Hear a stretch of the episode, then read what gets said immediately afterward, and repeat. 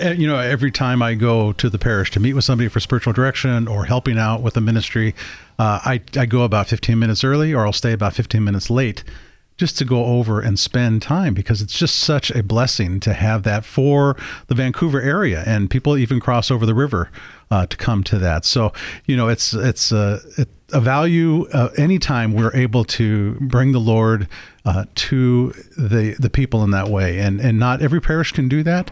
Uh, it was a, it was a, a, decision by the community and by Father, and I think it's just been a tremendous blessing for the greater Vancouver Portland area um, since it's been in. So so I, I think it's uh, it's hopefully one of many that might be coming. I, I hope that people, as we're working through our work in the Seattle Archdiocese, we're going through some changes some pretty significant changes. And as we go through that, to do the necessary introspection to see what is it that we value, and it, it has to be rooted in the Eucharist. It has to be, as the as the Church says, our source and summit.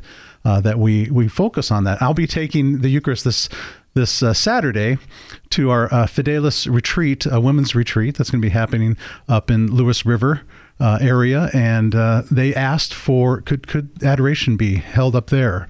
Uh, that's the kind of inspiration and energy that we we ought to be having asking for the lord. Can the lord be present in our uh, prayer retreat? Can the lord be present in our parish and if you're if if it's something that your your priest is needing support for the the the laity are the are the root of that. They need to ask for that, I think. And I've, I've heard the laity do that so often. Uh, can I can I go to adoration? Can I get in? And I'll, I'll go down and, and unlock the door uh, if they don't have the code to get in, just to just to let them be with the Lord. So, yeah, beautiful.